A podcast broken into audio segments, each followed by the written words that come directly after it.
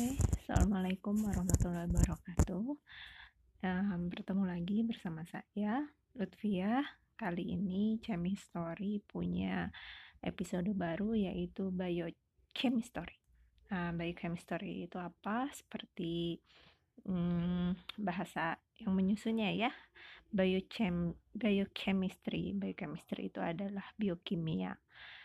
Uh, ya biokimia itu ya salah satu cabang ilmu kimia yang mempelajari tentang biomolekul atau molekul-molekul penyusun makhluk hidup. Juga reaksi-reaksi yang terjadi dengan biomolekul itu dan karena berkaitan dengan makhluk hidup biasanya memang kita mempelajari juga mekanismenya. Lalu juga hmm, misalnya gangguan-gangguan yang terjadi uh, atau yang timbul akibat kelainan uh, mekanisme atau metabolisme ya. Oke. Hmm, nah sebenarnya ini sudah di uh, kita ada di materi terakhir ya karena sebetulnya ini kelas kelas uh, dari semester 3 ya, kelas biokimia semester 3. Nah, untuk ini materi yang terakhir uh, adalah mengenai integrasi uh, atau keterpaduan ya metabolisme dan kaitannya dengan sistem tubuh. Nah, ini dari sini kita juga bisa memahami kenapa terjadi uh, suatu penyakit atau gangguan atau kelainan seperti itu ya. Oke, kita langsung saja. Nah, tentang uh, keterpaduan metabolisme ini, karena metabolisme itu kan adalah suatu reaksi ya, keseluruhan reaksi yang terjadi dalam tubuh kita. Nah, itu sangat erat kaitannya dengan sistem pencernaan.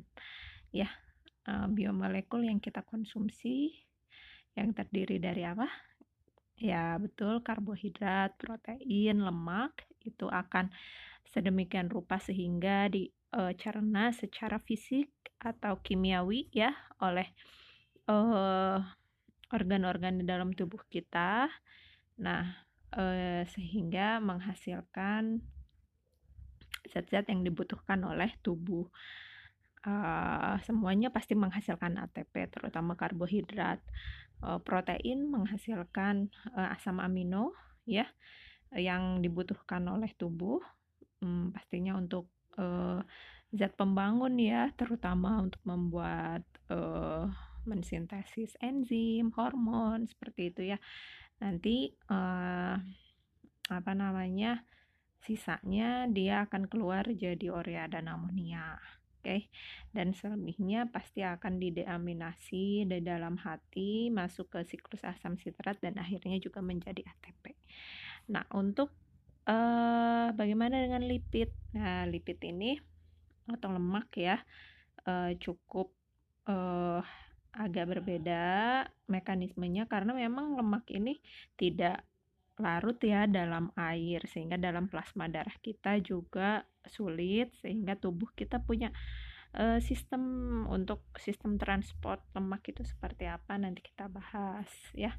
Nah hmm, ya lemak ini pastinya nanti akan uh, ya dalam setelah dicerna oleh lipase ya uh, nanti akan uh, ya molekul-molekul asam lemak dan gliserol itu akan dibawa oleh uh, ya molekul transfer disimpan di dalam jaringan adiposa ya. Dan e, sisanya diekskresikan lewat e, ginjal dan paru-paru. Itu pastinya e, juga melalui respirasi e, ATP ya karena lemak ini juga suatu sumber energi juga. Oke, okay. nah uh, ini merupakan suatu pengantar terhadap uh, uh, apa namanya pemahaman kita tentang gangguan atau kelainan metabolisme. Nah, kalau kita merujuk ke salah satu buku biokimia kedokteran ya atau biokimia Harper, uh, di sana disebutkan bahwa sumber penyakit itu penyakit itu penyebabnya ada dua uh, faktor genetik dan aspek biokimia ya.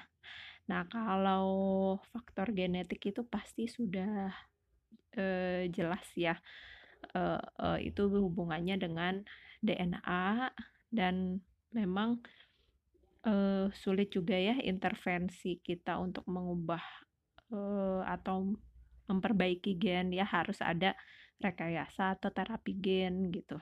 Nah, itu juga perlu kita deteksi dan sebagainya. Nah, itu mungkin ranahnya ke uh, ilmu genetika dan rekayasa genetika ya. Seperti itu. Nah, kalau misalnya aspek biokimia, penyakit yang diakibatkan oleh aspek biokimia itu biasanya hmm, e, dari faktor-faktor lingkungan ya. Faktor lingkungan itu seperti apa? Misalnya ya gaya hidup, e, ya pola makan seperti itu, e, penggunaan obat, lalu juga misalnya hmm, ya faktor-faktor luar seperti uh, radikal bebas ya uh, dan masih banyak lagi seperti itu jadi memang sebetulnya sistem tubuh kita itu sudah sangat sempurna melakukan tugasnya, melakukan reaksi-reaksi yang harus dilakukan. Nah, tetapi uh, sering kalanya, sering kali kita uh, apa ya namanya lalai atau tidak memperhatikan apa sih hal-hal yang bisa merusak gitu ya merusak uh, mekanisme atau sistem yang sudah sempurna itu seperti itu. Nah mungkin di sini kita akan bahas beberapa ya yang berkaitan dengan keterpaduan metabolisme.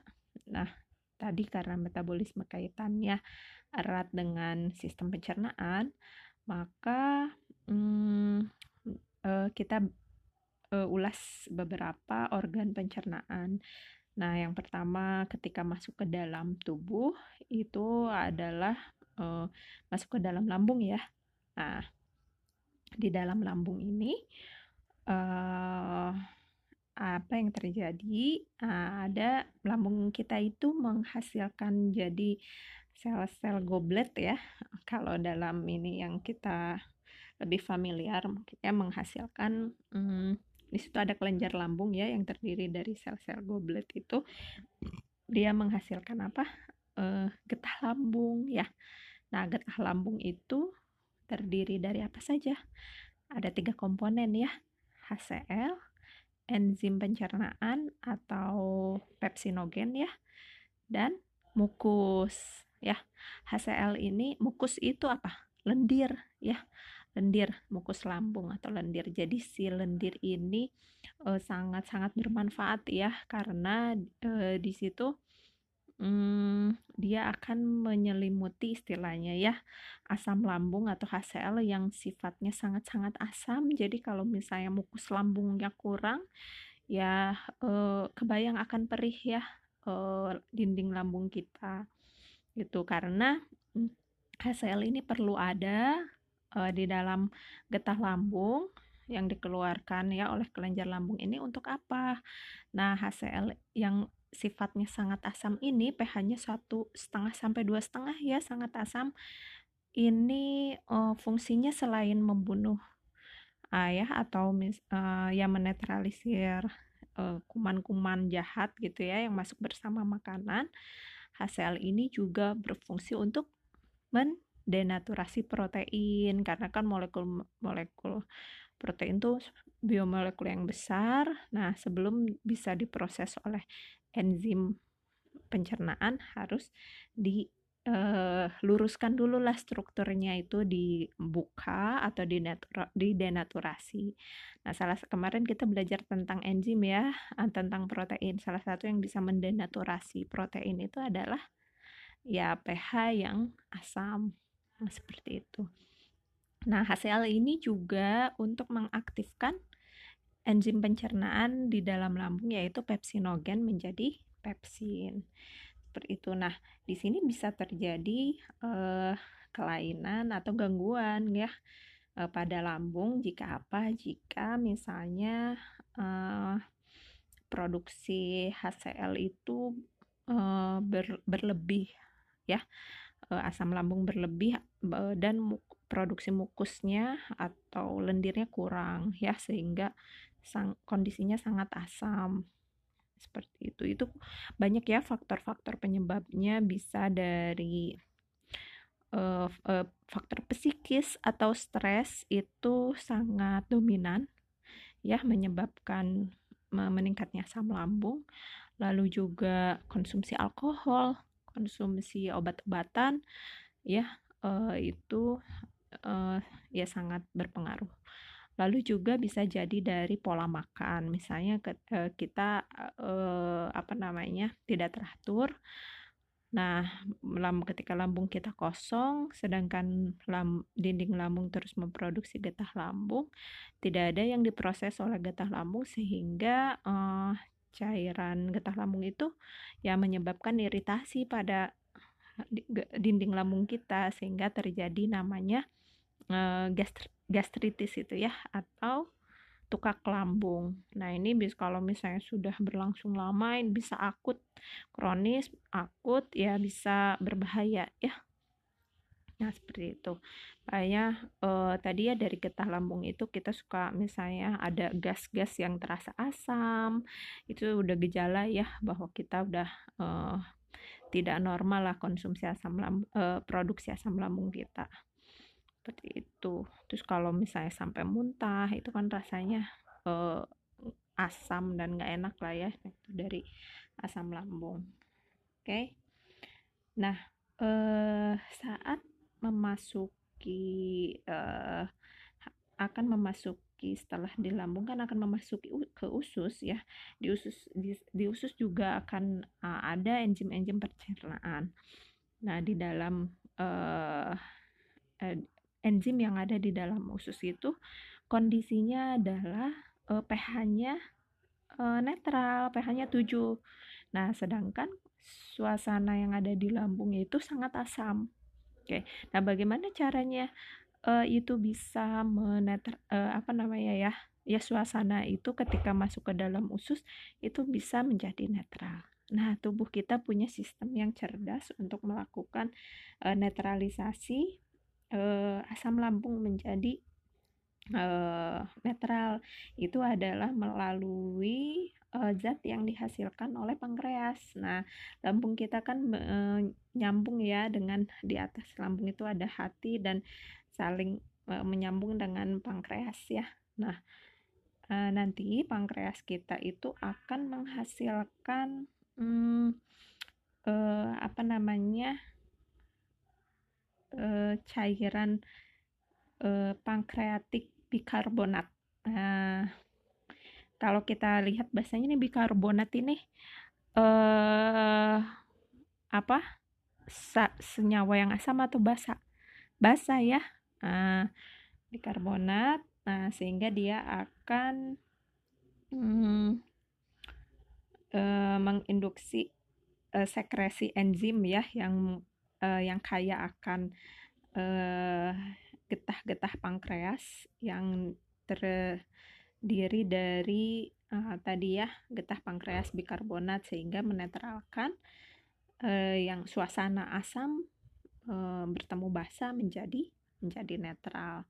Nah, seperti itu. Sehingga ketika masuk ke dalam usus itu sudah dalam keadaan netral ya. Sangat-sangat uh, sempurna lah ya sistem tubuh kita. Oke. Okay. uh, eh, selanjutnya.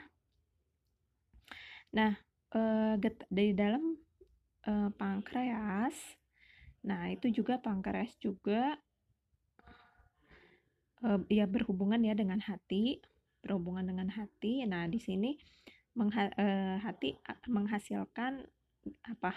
Garam empedu ya ada namanya eh, garam empedu ini disekresikan oleh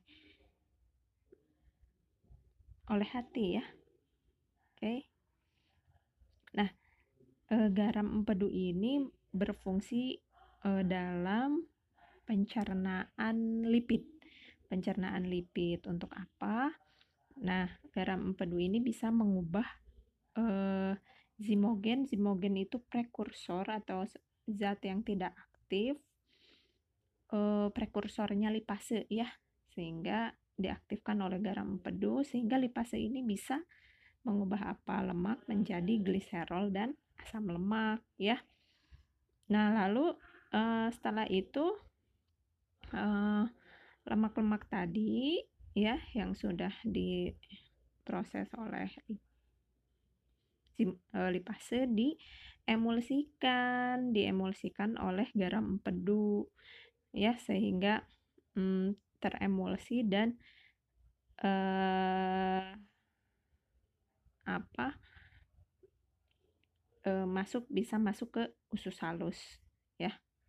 Nah, jadi garam empedu ini diekskre, disekresikan oleh hati meng, e, fungsinya untuk apa? Mengemulsikan lemak sehingga bisa mas, e, masuk ke dalam usus ya dalam usus. Nah nanti di dalam usus ya asam-asam lemak yang sudah diemulsikan itu diserap oleh usus halus ya. Nah lalu garam empedunya ke mana nih? Nah garam empedunya juga ikut diserap juga oleh usus halus. Untuk apa? Nah nanti dia si uh, apa si garam empedunya akan balik lagi ke ke hati dan bisa di uh, daur ulang digunakan lagi untuk tadi ya untuk uh, mengemulsikan lemak asam lemak itu. Oke, nah sehingga di sini juga uh, ada potensi uh, gangguan jika misalnya sekresi garam empedu ini bermasalah. Nah ini bisa faktor genetik, bisa juga faktor lingkungan, misalnya dari fungsi hati yang tidak normal sehingga uh, garam empedunya itu uh, sedikit lah ya sedikit diproduksi atau disekresikan sehingga misalnya dia uh, tidak bisa mengemulsikan lemak dan akhirnya ya penya penyerapan asam lemak oleh usus dan transportnya dan metabolisme asam lemaknya uh, terganggu terhambat gitu ya sehingga misalnya ya lemak-lemaknya yang banyak yang uh, keluar bersama tinja di dalam di tinja misalnya bisa terlihat uh, ada lemak di sana. Nah, seperti itu. Nah, karena uh, lemaknya itu uh, apa namanya? Banyak yang dikeluarkan ke tubuh, tidak dimetabolisme oleh tubuh sehingga uh, tub, uh, apa? zat-zat yang memerlukan lemak untuk metabolismenya seperti vitamin, vitamin A, D, E, dan K itu kan larut dalam lemak. Dia bisa dimetabolisme oleh tubuh kalau misalnya dia uh, uh, larut dalam lemak. Kalau lemaknya kurang ya berarti Nah, kebanyakan orang-orang yang uh, gangguan uh, atau garam pedunya tidak normal, produksi garam pedunya dia bisa uh, misalnya apa ada riwayat mata kuning gitu kan. Uh, matanya kuning karena uh, vitamin A-nya kurang gitu kan. Nah uh, dan banyak lagi ya seperti itu vitamin D vitamin E vitamin K ya nah mungkin kita batasi dulu ya per uh, di bawah 20 menit lah ya agar bisa lebih diserap lebih baik. Uh, mungkin demikian ya kita sudah menemukan tuh dua kelainan uh, atau gangguan metabolisme ya dari dua organ. Uh, mudah-mudahan bisa bermanfaat. Uh, cukup sekian dulu ya. Wassalamualaikum warahmatullahi wabarakatuh.